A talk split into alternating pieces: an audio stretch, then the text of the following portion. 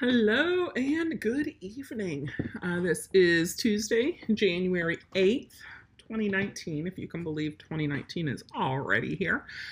And that means because it's Tuesday night that it's webinar night, and that was my phone digging me that we have started. Uh, we do these Facebook Lives, and what we do is we take that and we upload it onto YouTube, and we upload it for that so people who uh, are deaf they can read lips, so I try to not hold things in front of my face uh, while I do this. So we have that as an option. Uh, we also do it, uh, YouTube will put in captions, which is really nice. Uh, so we have that, and we put it up on our uh, podcast as well. So one Facebook Live, and we get to use it a whole bunch of different ways, which is really nice. Uh, so today, what we're going to talk about because I had a bunch of suggestions, a bunch of questions for tonight. But I figured since last week we talked about goals and goal setting, that this week we would talk about starting your service puppy or your service dog candidate off right. Uh, which is huge. It is a really, really big deal to get that dog started off right because there's so many ways you can screw it up. And if you screw it up, you won't have a service dog for long. And you want your service dog for a reason, right? So you want to make sure that you start off with the right dog. So that's what we're going to start with is starting off with the right dog. How do you know it's the right dog? Which is always fun to talk about. And I get calls, emails, messages constantly from people who are looking to get a dog to train up as their service dog. Now, a lot of times these people have had maybe a family dog growing up, but they're not dog trainers and they want breeds that are totally inappropriate. Um, there are three main breeds that I recommend for most people. They're pretty easy breeds for a reason. Now, just because I'm telling you these breeds, it does not mean that every dog who's a member of one of these breeds would make a good service dog. Okay, because I've also had people where I tell them my favorite, my top three guys are Goldens, Labrador Retrievers, either the yellow or the black, and standard poodles. Not the little ones, the standard poodles. Uh, so I'll tell people this, or they'll hear it, and so they'll look online. They'll say, "Oh, a golden, I'm going to go get a golden," or "Oh, a lab, I'm going to go get a lab," and they go and they pick out a dog, and the dog is not a service dog material, right? So that makes it difficult as well. Now, we have a lot of people who will get doodles, we have a lot of people who will get German Shepherds, uh, you know, and to a degree, you know, like you have those aren't the only three breeds that work as service dogs. My first service dog was a Siberian Husky. Okay. She's a dog that I found in a park whenever I had Luke there when Luke was like a year and a half or two years old. We're in a park and there is this gorgeous Siberian Husky running free, and my sister was there with me. And we spent about a half hour watching Luke play on the equipment while we tried to corner this dog who did not want to be cornered, did not want to come home with us, kept running away from us. We finally got her, we brought her home. Um, she went after my cats.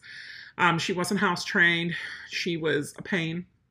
So I'm just like, I'm going to train her. My sister had I think two dogs at the time, and we didn't have any because we were renting an apartment.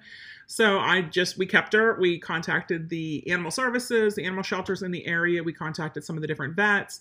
She wasn't microchipped, so we're you know I'm working her, I'm training her, and she starts alerting me. So then the training got stepped up a notch, and that was my first service dog, and it's a Siberian Husky and I don't recommend people start with a Siberian Husky as their first dog and as their first service dog.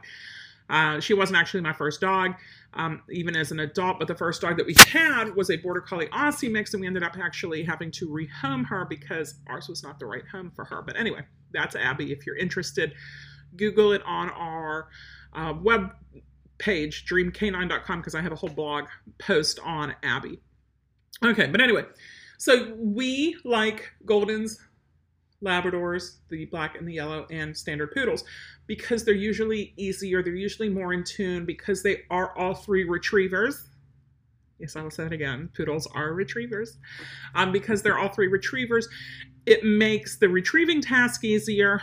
Who cares about the retrieving task? I don't need a retriever. Well, it's really nice to have a retrieve. It's really nice to have a pick up the objects and um, that shows the ability to work with people. So that's where the retrieving task, the retrieving exercises come in, is the dog making that effort to work with you and to to help you out. So we do like that. And uh, and yeah, poodles are water dogs. They're hunting dogs. That's what they originally were for. They weren't for circus dogs all the time. Okay. Uh, so so we want you to start with the right dog. So I have people all the time also who tell me, I love rescue dogs and I want to go to rescue and rescue my dog. Here's the problem with that. And I can pull numbers out of the air, and I will for this one because it helps make my point. Okay? For dogs that you pull from shelters, one in 10 might make it as a service dog. Okay? For dogs who go with from a breeder, from a program, you're talking probably a 60 to 70% possible, maybe 50. So we'll say 50 to 75% pass rate. Now, what happens with a lot of the programs, because look at the dogs the programs are using, right? What are programs using? Goldens, labs that are black or yellow, poodles, and mixes of those three, right? Not only doodles, okay, but golden lab mixes as well. Now, if they're using that, that's probably for a reason. Now, I know you're going to tell me, well, I know this one service dog program and they use just rescue dogs. Yeah, there's there's some that do that. Or I know this one and they like to use what was it? There was one of them that I had heard of and they like to use this really weird breed and they're shutting down, right? Because you have to do something that makes sense, right? Uh, so you go with those, people go with those for a reason. Uh, but it's not just any dog. You can't just say, here's a golden, I've got a golden, it's going to be a service dog. Or I've got a poodle, it's going to be a service dog. You have to go with and why the other reason we choose breeders is you know the history. You know what's gone on with grandma with the aunts with the uncles with the the, the dogs back in the lineage. What did they die of? Did they die of cancer at six years old like arrow did? I hope not. Um, did they die of cancer at 14 years old? That's acceptable. Um, were they dumb as a box of rocks? You know were they therapy dogs? Did some of them go on to be service dogs that's what we're looking at, right? And even if you can't find them where they've gone on to be service dogs per se, mm-hmm. I like it when I can use fancy words like per se. Um, you can find if they're if they're therapy dogs, if they have good temperaments, if you've met some of them in the past and they've got good temperaments, and you're like, this would be a really great service dog. That's what you're looking for. You're looking for uh, owners who breeders who have done the health testing on both mom and dad to make sure that the puppies are as healthy as possible. You're looking for breeders who made sure that the mom was taken care of to the best of their ability. I was actually listening to another podcast today, and they were talking about how health and nutrition uh, for in people they said it was like one to three months before uh, conception affects the uh, health of the baby and they said the same thing's true with dogs so if you get a uh, a stud dog, for example, a boy dog, right, who's going to make the babies, be the baby daddy, and he is at the top of his game, his puppies, right, are going to be healthier than if he is retired and he doesn't do anything and his health is starting to fail. Even though it's the same sperm, right, the same baby makers, um, because they're not optimal at that point. Okay, so this might be where the frozen semen comes in play too, but not a breeding podcast. Okay, I don't know much about breeding. Um, but you know so so you want to make sure that the breeder did all that they could for mom to make sure mom was healthy. Um make sure mom had any supplements that she needed. Make sure that when the puppies were born that if they needed help that they got the help that they needed. Um, that the puppies were well cared for. That they got um, hopefully went through one of the different um, puppy enrichment programs that they have. There's like three of them that we're looking into for whenever we breed gypsy so, you know, you want them to go through the puppy enrichment programs. You want them to have access, the puppies have access to different things and to meet different people and that it's done right. And you're not going to get that with a dog who, look, I found this golden and she's pregnant. And so I'll just wait and have one of her puppies who knows first what she had babies with. Um, you know, maybe she had babies with a wiener dog and you need a dog for mobility. So you need a dog this high and this weight. And that's not going to happen with a golden weenie dog, right? Uh, you don't know what happened previously. You don't know who's been vaccinated for what, what health testing anybody's gone through. So, this is why I tell people if you want a rescue dog, use that as your pet, but you are looking for an Olympic athlete here, go with a breeder. Um, AKC, don't care. AKC, I only say go for an AKC bred dog because you know what's what. And you've got a lot of unscrupulous breeders out there who will tell you whatever to sell you a dog or two at a time. Don't get two at a time, guys one at a time, especially for service dogs, because it's going to take a lot of work to get that dog trained up as your service dog. So, what you want is you want to have a relationship with the breeder from as early as possible, right? Ask the breeder at day 49 to do the Volhard puppy test. I think it might be the Volhard puppy aptitude test, but it's the Volhard test. And you want threes and fours. Okay, that's going to be the easiest way to do that. If you are on our Facebook group called How to Train Your Service Dog, and if you're not, join it, guys. How to Train Your Service Dog. It's on Facebook. It's also the name of the podcast. It's pretty easy to remember. Uh, what I posted up earlier this week was two Volhard puppy test sheets. Okay, so you can look at them, and one of them says brown and one of them says blue, I think. And so it's like the brown collar dog and the blue collar dog. That's how the, the breeder separated them. And she tested them for a client of ours who is looking to have one of these dogs as her service dog. And so she sent me the completed test forms. She says, which one is a service dog? It did not take me long. All I had to do was look at them. They were on my phone, so I actually had to like zoom in and look at them. But I just looked at them and I knew exactly which one to recommend just based on the puppy scores alone. So if you're wondering what that looks like, you can Google Volhard Puppy Test or also get on our Facebook group, How to Train Your Service Dog, and search it. Look in the photos, look back. It looks like a test form and click on that and read those. Okay, it's good, it's interesting, and it will help, I think, open up your eyes. Also, read the full Volhard puppy test anyway. Like, don't just look at that. Read the full test on what they're supposed to do. It's very explanatory on what you're supposed to do. It's supposed to be a neutral person, it's supposed to be in a neutral new environment, and you record what happens. Okay, so I want you to familiarize yourself with that. There are some things you want to test for whenever you're testing a dog to see if they have service dog potential. Okay, and trust me, you want an easy dog. Uh, you don't want to get a dog who's going to be stubborn and hard headed because it's going to make your life a heck of a lot harder and more harder than it has to be. Because I tell you what, guys, having a disability or multiple disabilities makes life hard enough. Purposefully getting a dog who's going to be harder to train just makes that even worse. Okay.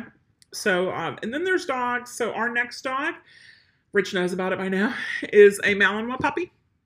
We have a deposit down on a male, a Malinois puppy and we're very excited about it. But don't forget, my husband and I are both professional trainers. Our 17 year old son has been training dogs for the last 15 years uh, with me. He's been helping out his whole life, really, training dogs with us. And we kind of know what we're doing. And I, we get along good with a Malinois. Like, I really still miss Arrow so much. It's been, I want to say, about three or four weeks. Uh, and I still cry so I know I need another Malinois. And Gypsy is fantastic. There's nothing wrong with Gypsy except we're going to be breeding her. And when we're breeding her, she's going to be out of commission. So I need a service dog um, who is not just Gypsy. uh, so puppies. So that's how you pick the puppy. How do you pick the breeder? You do your homework.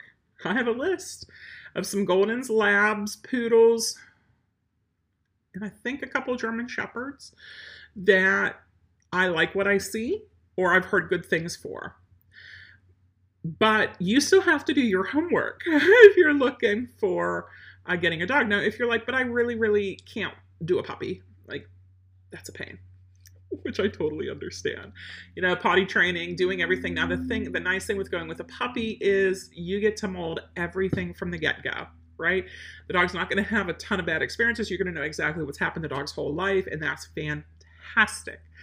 Uh, but say you're like, no, I need to make it sooner. Well, there's ways you can do it. There's just things that you need to look for on getting an older dog. And where do you find an older dog? I don't recommend going to shelters for it. You know, and here's the reason why.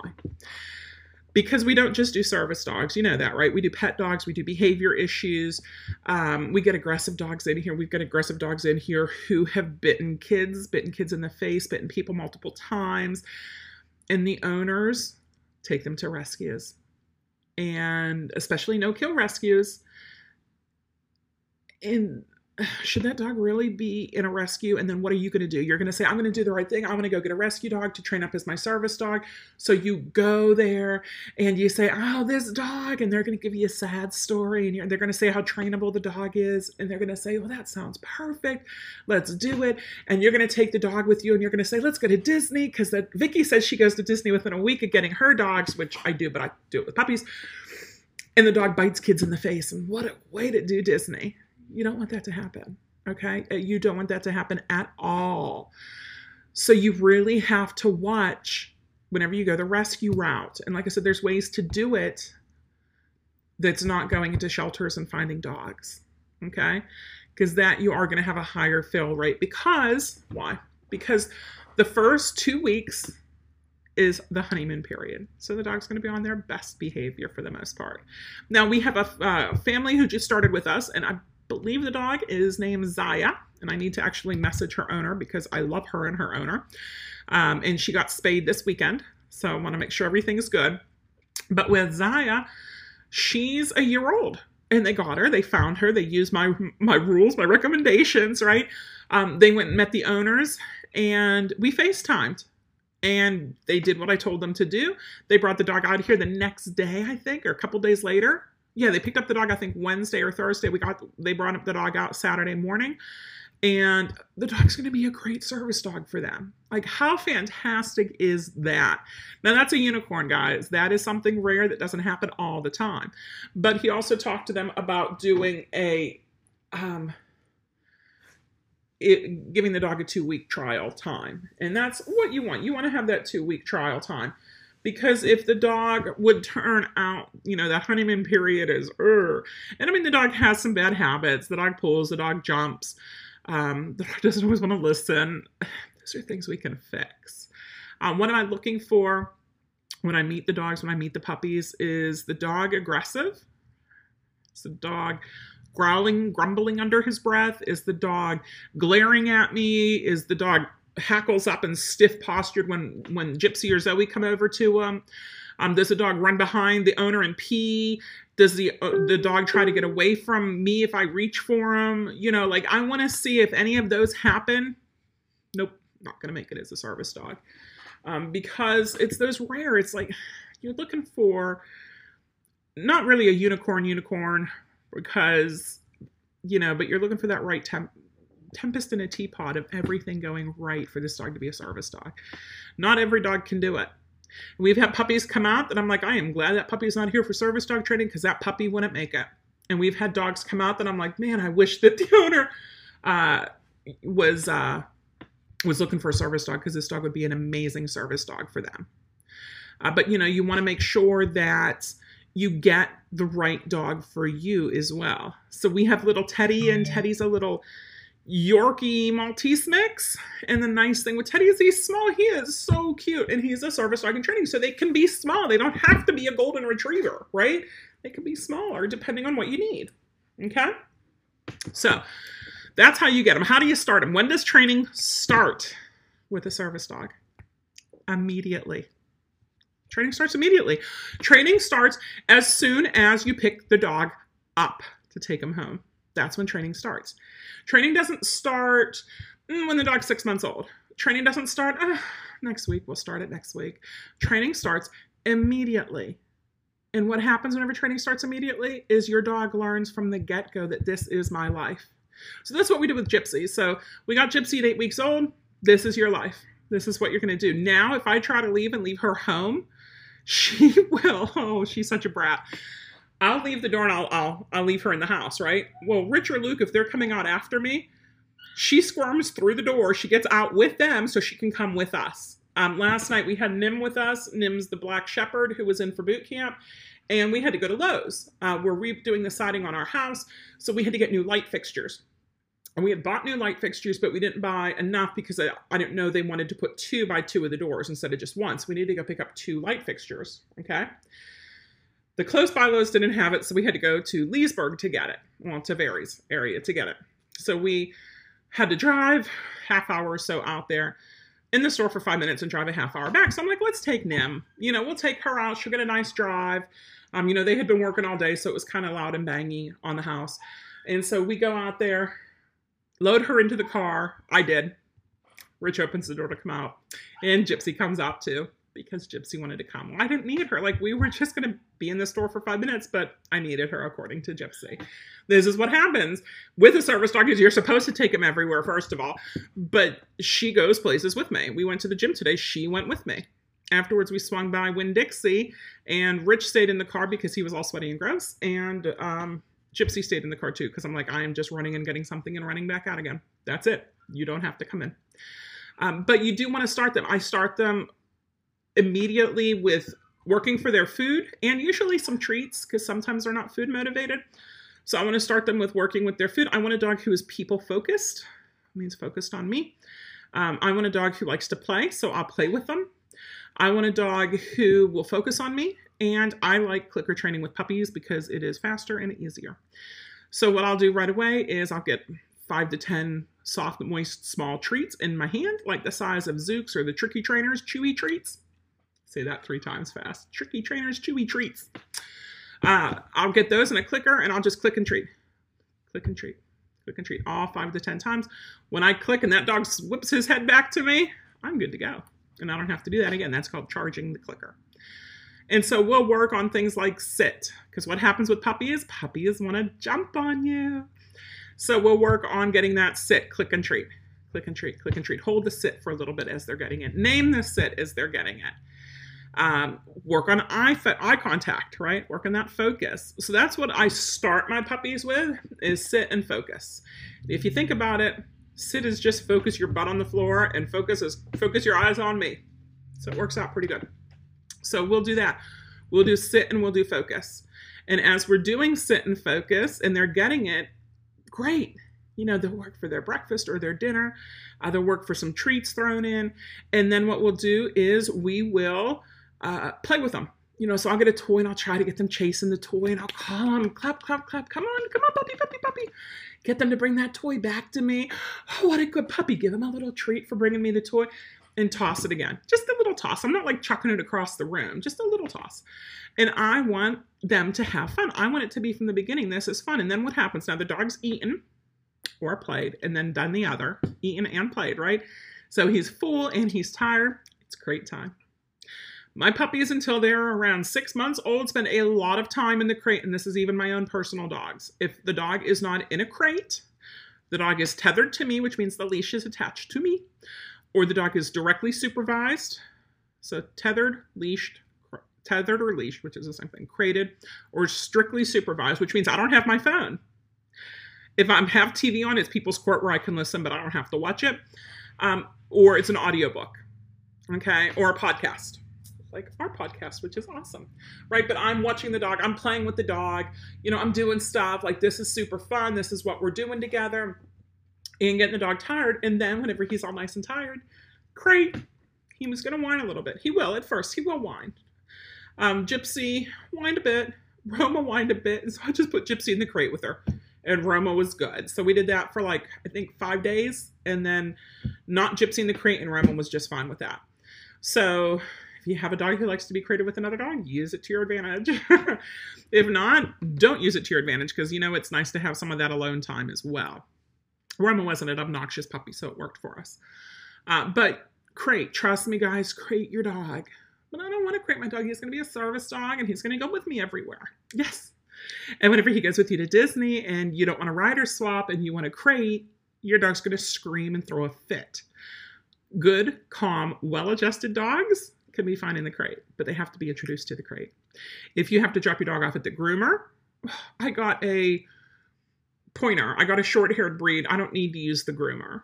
You might at some point want to. If not, if you have to take him to the vet and the vet decides he wants to board, you know, he wants to put him in the crate for whatever reason, or you just neutered your dog or spayed your dog, or your dog had um, hurt his leg or broke his leg or whatever, and he needs to be crate rested your dog has to be okay with it. Trust me, you do not want to start getting your dog okay with a crate at two to three years old. You want to start at eight weeks old if your breeder hasn't started already. So you want that. You want a happy, well adjusted puppy. You want a dog who will do anything for food. it makes training a lot easier. Um, and you want a dog who can self soothe and can relax on his own because that makes it so much nicer. And I have people who tell me, well, I want the dog to just, you know, want to cuddle with me and sleep with me and be with me all the time. And I'm like, that's not healthy for either of you. The dog needs some alone time. Like right now, Gypsy is laying underneath the table in front of me. Okay. She doesn't have to be right at my side getting pets. Um, sometimes she might be over on place like three feet away from me. Is that healthy? Yeah, because she'll also go out in the morning and she'll spend like an hour outside in the morning putzing around. She'd play with Arrow whenever we had Arrow. Now she tries to play with Rue, and Rue doesn't want to play with her, which is why she needs her and Malinois again. But you want that. Okay, you want to get him started with this is your life. You want to start potty training him. That is huge. And crates make it so much easier. Trust me on this one, guys. Crate train your dog, and potty training won't be a huge issue. So, uh, potty train your dog. Teach your dog not only potty train him, but to go potty on command. I use Go Potty. Uh, others use whatever, get busy, make it, whatever.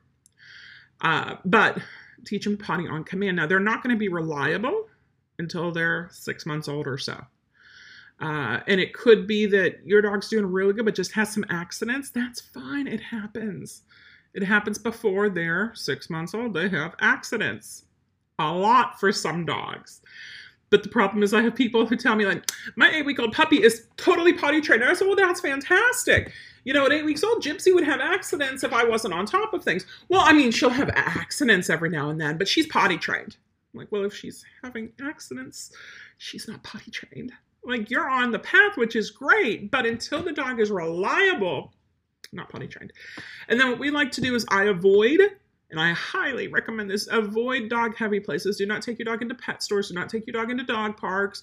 Don't take your dog to the canine fun run that's going on whenever he's a puppy, right? Because you don't know who all's going to be there. But take him out to dog friendly places that aren't dog heavy. What? Lowe's, Home Depot, right? Lowe's last night had a big sign on the door saying service dogs welcome and pet friendly. How fantastic is that? And if your dog is learning to potty on command, you potty your dog, you go in, you train for two minutes, you go back out again and see if your dog has to potty. You wait your dog out. Your dog potties, you go back in, you train for two more minutes, you go back out, your dog's done. Even you go in two minutes and your dog's done. That works. You know, they don't mm-hmm. have to go in and do an hour long training marathon doing two to five minutes is beautiful in the beginning. Gets the dog out, gets the dog used to things. Even if you're carrying your dog, that's fine. But what we would do um, a lot of times whenever we do the Disney parks is we just go there, we sit. I'll do some focus and I'll do sit. Remember what did I say I started puppy with? Focus and sit. So we'll go there, we'll do focus, we'll do sit, focus, sit, focus, sit. Carry him to the back. Focus, it, focus, it. Potty him. Take a nap while we eat. I'm not going to do a ride. I want it to be fun for them. It takes a while actually before I'll do rides with a service puppy, um, even the pet friendly rides. But that's how you start them off, right? You expose them to people, you expose them to animals, you expose them to everything you can think of. I actually have a list that I share with my uh, my clients on just things to expose your dog to, and it's going to be in the new book, our 60 Days to Your Dream Dog book, because we want that information out there. I don't want your dog, you know, I don't know what an umbrella is. I've never seen an umbrella. Or I live in Florida. I've never seen somebody in a jacket with a hood on and a scarf. Find them, set them up for it. Okay? But you start them off right. You're not raising a puppy, right? You're not training a puppy. You're training a future service dog.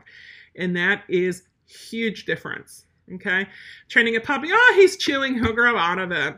Oh, I know he's mouthy with my hands. That's okay. Mm, he just chewed off the legs on the coffee table. It's fine. No, it's not. Service dog, that's unacceptable. So we need to get him on the right behaviors and teach him what not to do as well. Okay. So I'm going to go through now and read some of the comments and go off, I'm sure, on some tangents here. So a lot of people saying, hey, she says, uh, I have a friend on here who is deaf, Christina, and she says she'll see if she can follow along and then go to YouTube for her help. Right? Hi, Kathy.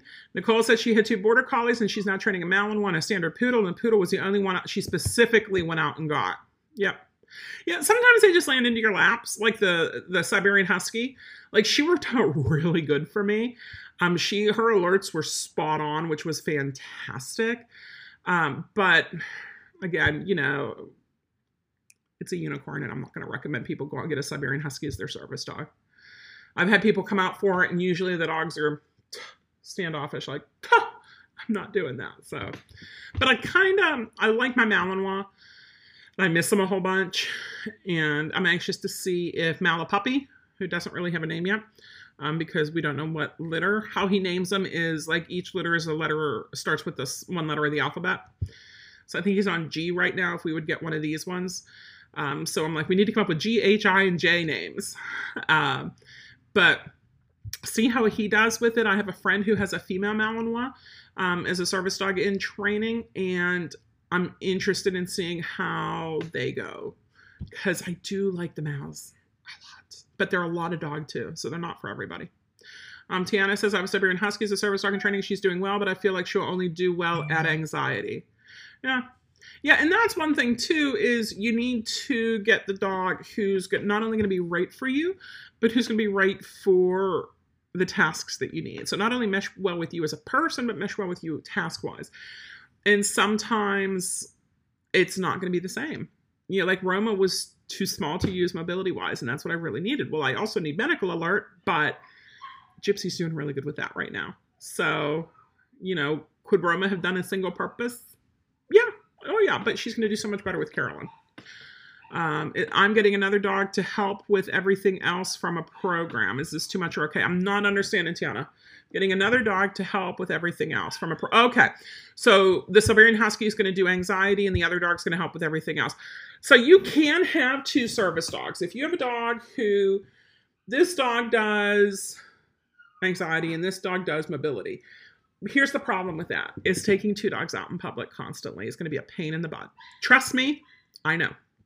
I don't take out two dogs unless I have two people. So if it's me and Rich or me and Luke, we might take out two dogs. Rich likes it better to be um, two two people, one dog, because then if there's an issue, the other person's right there to help.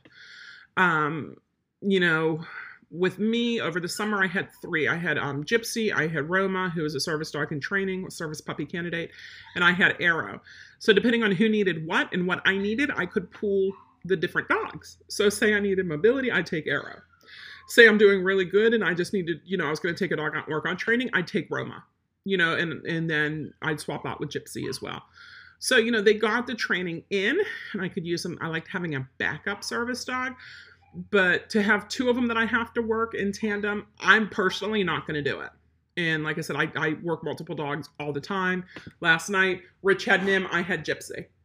I would not say give me Nim and Gypsy for the whole outing. Now, if we're at if we're out, and this has happened numerous times, um, you know, they had to do something. Okay, give me both dogs, and I'll, I'll handle both dogs for five or ten minutes. That's not a problem. But to have to do that for the whole outing, I'm personally not going to do it. It's a pain.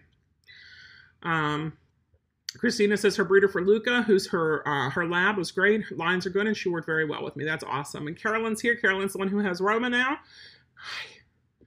Um, Emily says we have a lab out of nowhere. He will hackle up and go when we go to a dog park. He's fine when we're in public or one on one with dogs at the puppy socialization or play group. Mm-hmm. And that's too where I said like you you can't just say it's a lab. It'll be good because we've had labs out here who are aggressive and they were out here for rehab.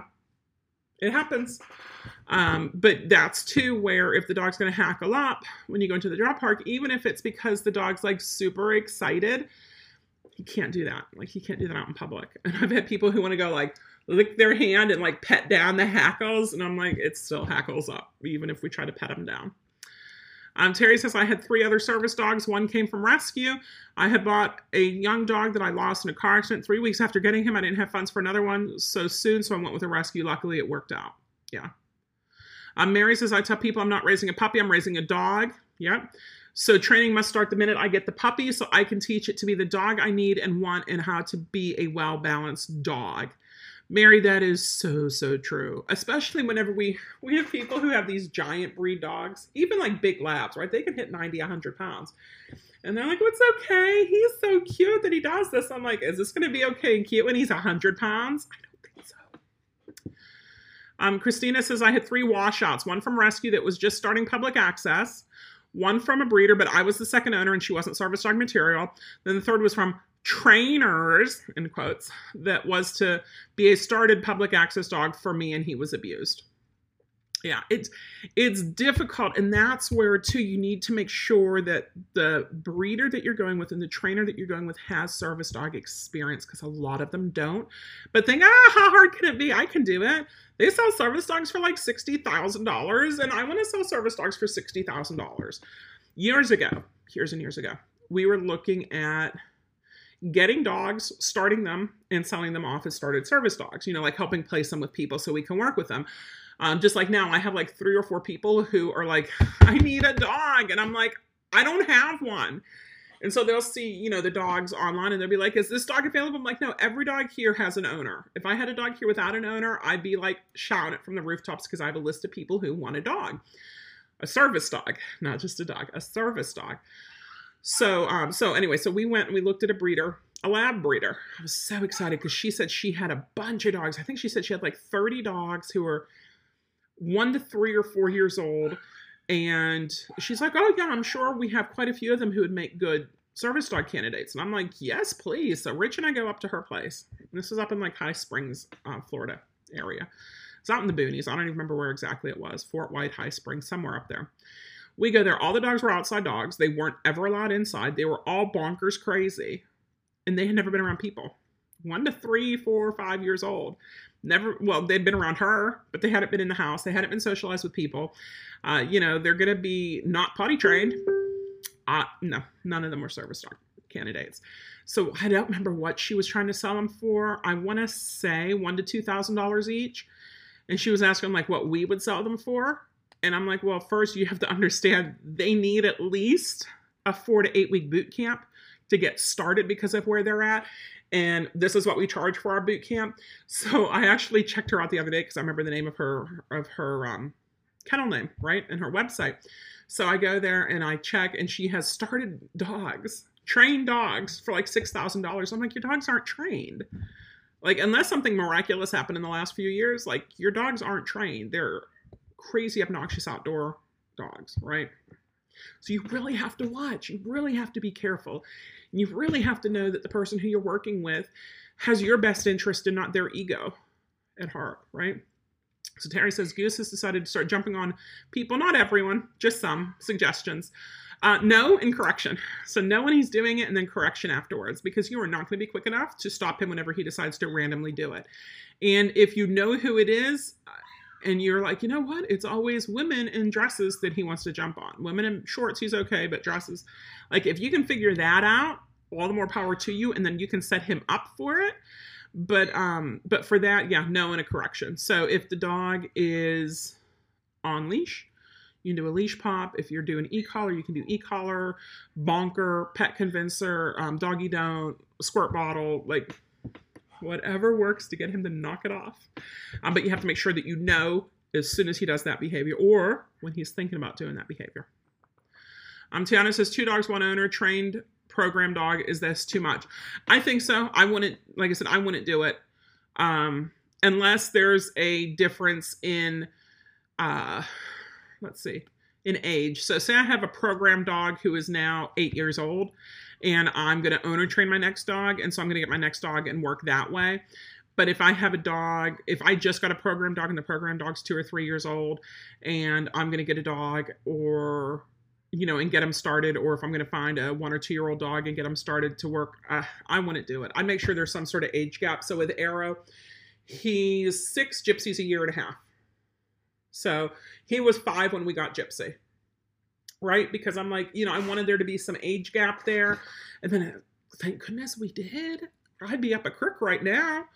Um, you know, I wasn't expecting that at all, and it scares the bejesus out of you whenever you're relying on a service dog and then you don't have one anymore. So, you know, whenever new Malapuppy is about five years old, I'll be looking at getting another one just to work. So I have that backup dog because it's scary whenever you don't. So, uh, Tiana, it depends on age too. So let me know age. And as I read through the comments, I'm sure it'll come up and I'll be like, what is she talking about? Um, Christina says at five months, uh, Luca is now having accidents two days in a row after one month of no accidents. so, Roma, real quick sidetrack story. IACP conference, the International Association of Canine Professionals, has an annual conference, and Rich and Luke and I have gone for the last five years. For the first four years, um, which was DC, St. Louis, Hollywood, and then St. Louis again, Arrow went with us, right? This past year it was in St. Pete. So it was like an hour, hour and a half from the house here. So we left Arrow here and brought Gypsy and Roma because they both needed the training. They needed the outing, they needed the experience, they needed the hotel stay. And uh, because it was me, Rich, and Luke, I brought both of them. And then we just rotated through who had who, right? And um, and it worked. But Roma turned like six months old while we were at the hotel. And it was so funny because Rich says, You know, I think staying at the hotel made Roma potty trained because she hasn't had any accidents since we came back from that hotel. Whereas before she would have, you know, a couple accidents a week maybe. And I laughed and I'm like, no, it's not that she stayed at a hotel. It's that she's, you know, she hit the six month old mark. Um, you know, but he was he was honestly thinking like, well, if if it takes them going to a hotel to get potty trained, when can we take these dogs to hotels? And so yeah, that'll be us. We'll have a reservation, you know, at Disney so we can go there and, and potty train dogs because that's what works. It didn't that's not what it was. Like I said, it was just it happened to coincide with the fact that she turned six months old. So you've got another month, Christina, hopefully. Um, Mary says another two other um, dog friendly locations is Hobby Lobby and Michael's. Yeah. Um, Grisella asks, how do you train a potty on command? What I do is I walk out to the potty area. Now, don't forget my house. We have a whole bunch of dogs, personal dogs, boot camp dogs, boarding dogs. So um, the outside area that we use smells like a million dogs, right? Which is really good because it keeps the coyotes away from the chickens too, because they're not going to come here with all these dogs here. So anyway, so I walk out there, I plant my feet, I hold the end of the leash, and I tell the dog, go potty. And I wait quietly. The dog's going to sniff around. If the dog gets too distracted, I'm going to shorten up the leash some so he, he doesn't have six feet. Maybe he'll only have four feet, right? But I'm not moving my feet. I do not follow after my dog whenever we do this. Now, if you want to, take a chair, go out there with a chair and sit there. This is the time to get your phone out, play on Facebook, listen to my podcast, watch my videos, you know, and just chill. Okay. So while you're sitting, while you're chilling, you tell your dog to go potty first. One time.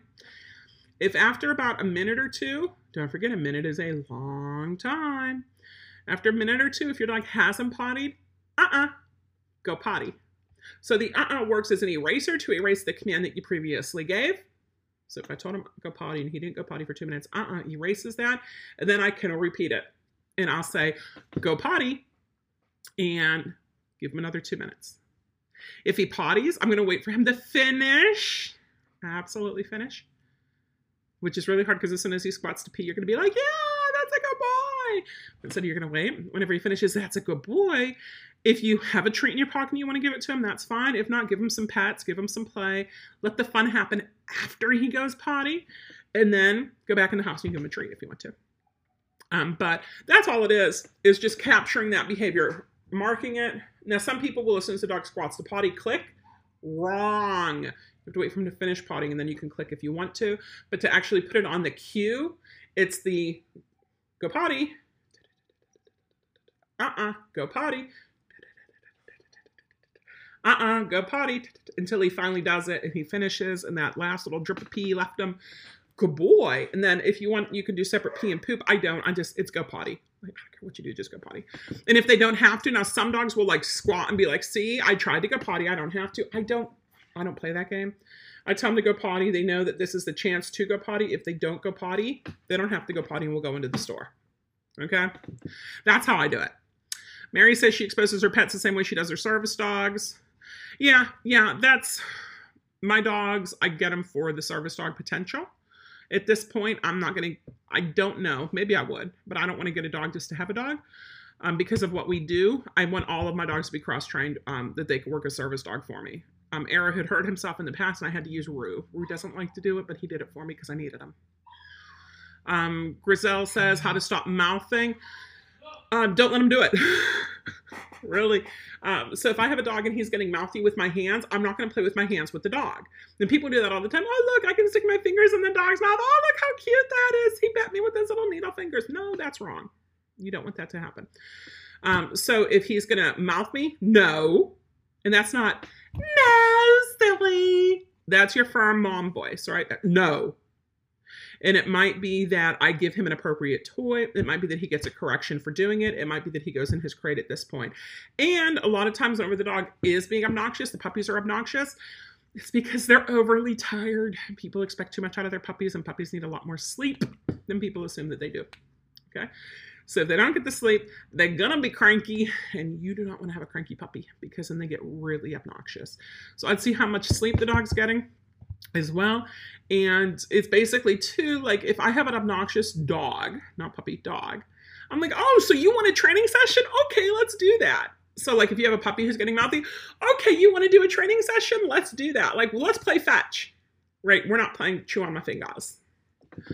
Uh, Emily says, My son has a service dog who's a lab in roughly two years. Uh, we randomly take him to a local dog park, but we have found recently that he will have to.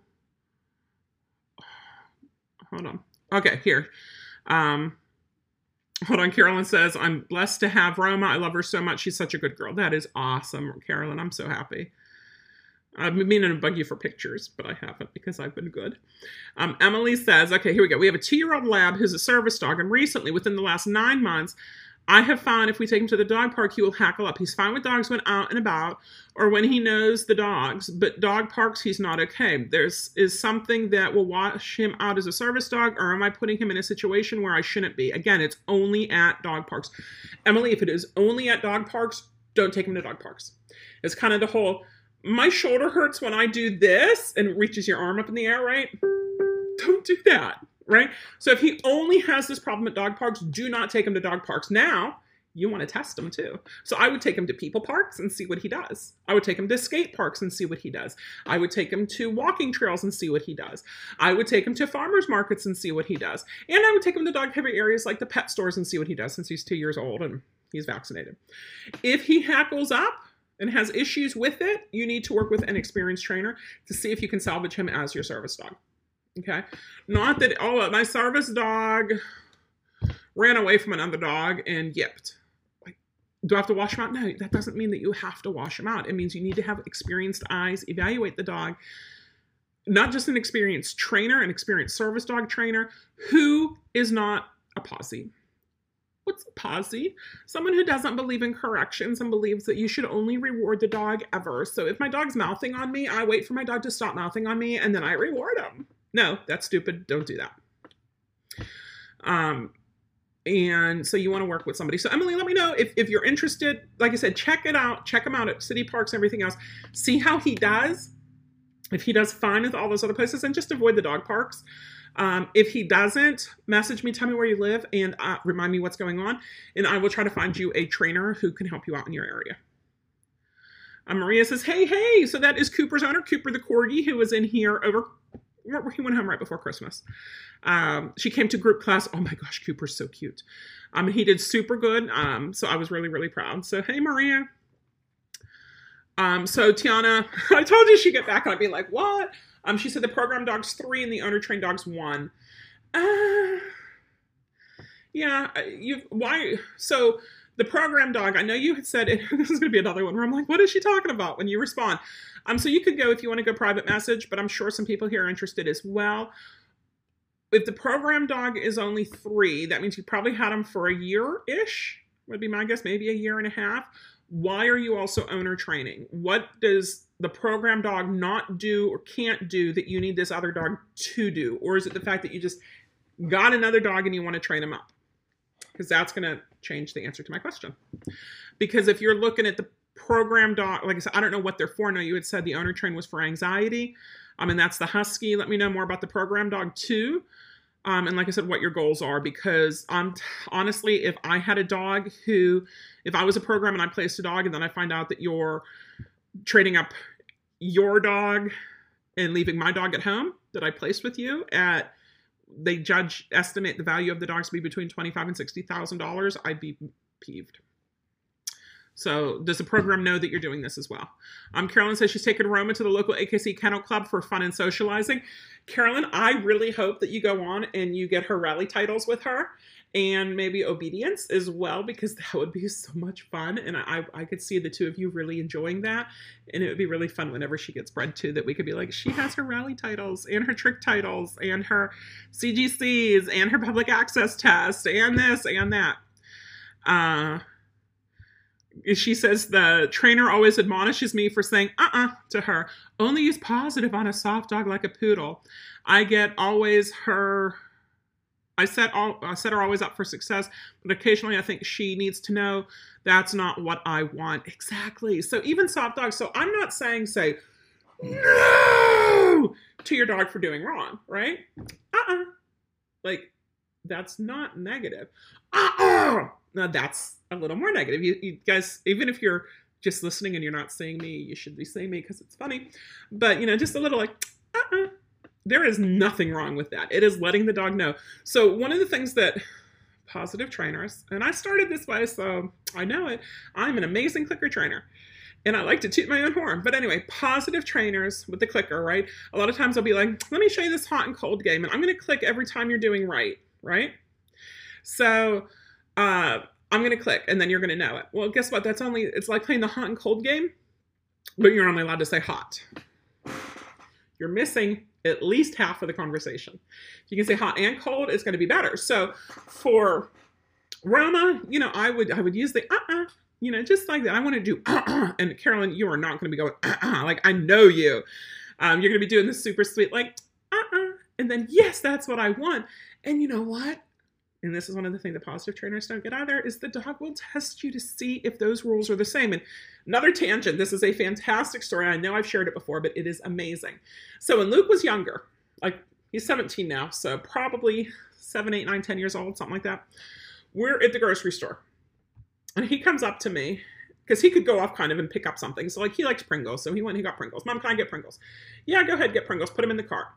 I said, "You want to go pick yourself up pizza rolls?" So he went. He picked himself pizza rolls and he brought it to the cart. Like, okay, yep, you can get that. And then he's like, "Mom, can I have this? Um, a can of spaghettios, something, right?" I said, "You can have two snack food things."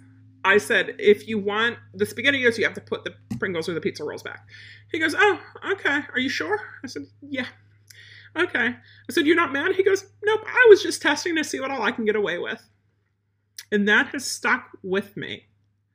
Okay. Dogs are similar. What can I get away with? Can I get away with this? How about this? How about more? How about this? How about that? Can I do this? Will you say no here? And whenever you let them, they're going to be like, dude, I don't know what I'm supposed to do here. Think of it um, when you were in school and you get that substitute teacher who would let you get away with murder. Did you respect them? No. Did you see how far you can push them? Sometimes. Do you want to be that? No.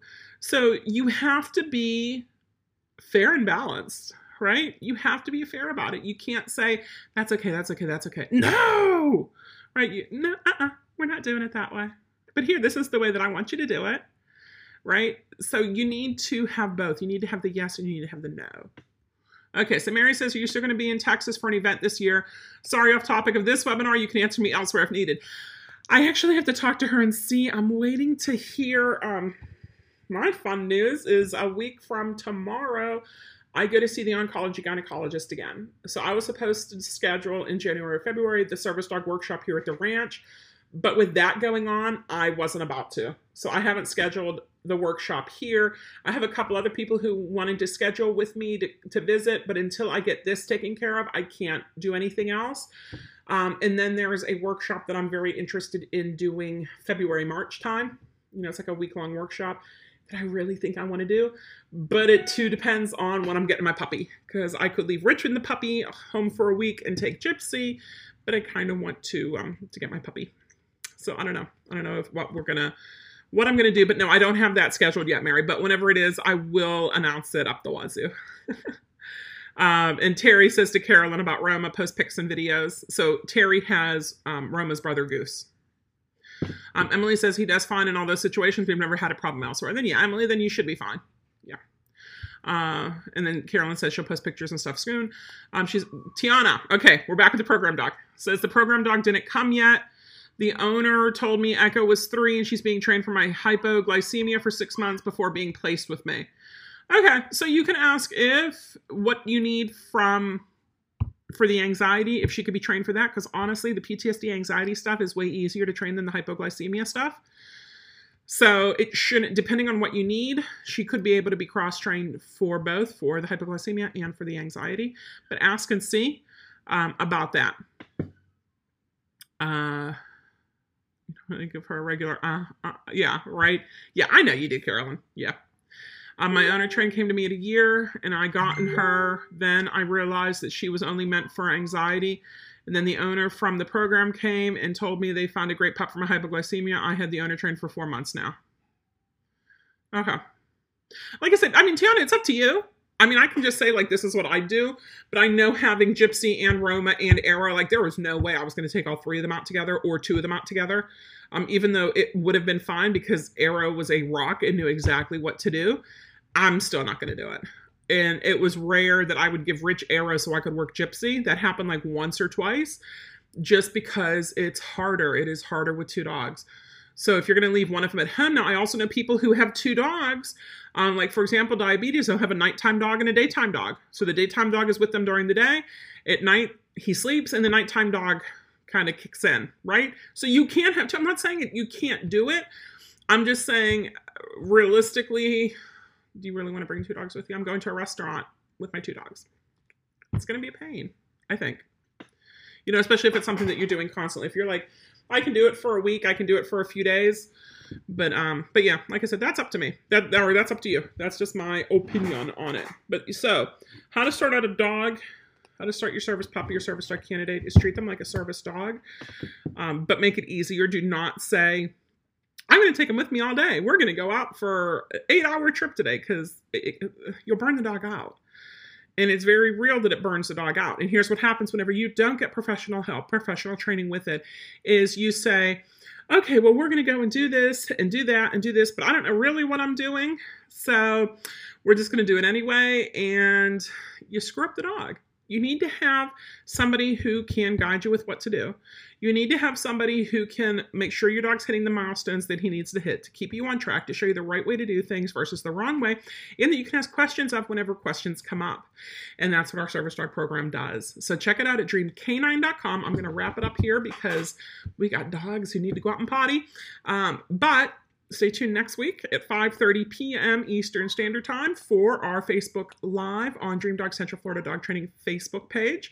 Uh, and then you can also find this, usually Wednesday I upload it, onto our podcast, which is called How to Train Your Service Dog. Tiana says, I get it, thank you. Uh, Michelle says, if I get more than one dog at a time, my anxiety goes through the roof, right, Michelle? I totally understand that one. So, have a good evening, guys. I will see you next week.